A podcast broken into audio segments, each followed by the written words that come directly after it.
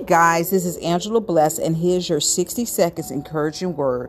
I'm coming from Psalms chapter thirty, verse five. For his anger endures but a moment, and his favor is a life. Weeping may endure for a moment, but joy comes in the morning. Yes, it does. Yes, it does. There's so many of us going through situations in this world right now that we're crying and we're pleading for God, pleading our case before God to, to make some things happen in our life.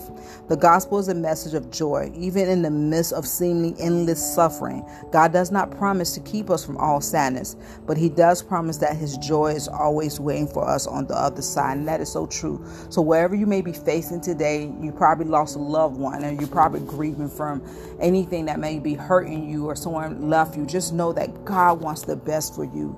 Wipe those tears. Continue to look up to the hills will come your help, and your joy is, is, is in God. I love you guys, and be blessed.